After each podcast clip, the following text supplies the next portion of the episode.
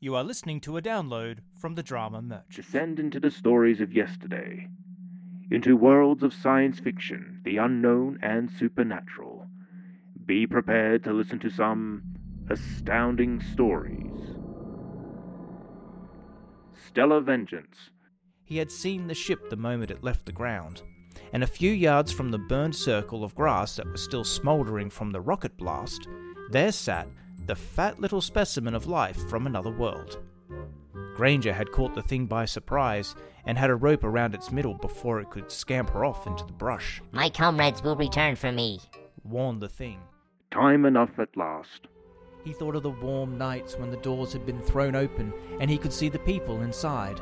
See them sitting at the plain wooden tables with the stacks of books beside them. He used to think then what a wonderful thing a public library was. A place where anybody, anybody at all, could go in and read. Kid stuff.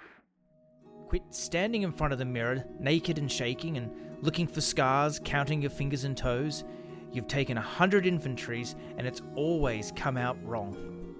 And it always will, unless. unless they come back. But that's hopeless. They'd never find me again. The Obedient Servant. Tell the gentleman your qualifications, Raymond. The robot looked at Gardner through two blue electronic eyes and said, I can't perform any task a human servant can perform. I will be more devoted and loyal than a human servant could possibly be. Your commands will be obeyed without question. And all the girls were nude. But the full import of what his evil old soul and obscene little mind contained would probably escape the casual observer, unless he happened onto a tiny cubbyhole at the back of the rooms unoccupied by Nathaniel.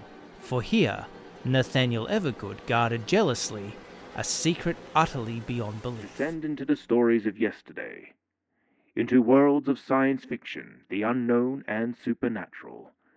Be prepared to listen to some astounding stories. You are listening to a download from the Drama Merchant.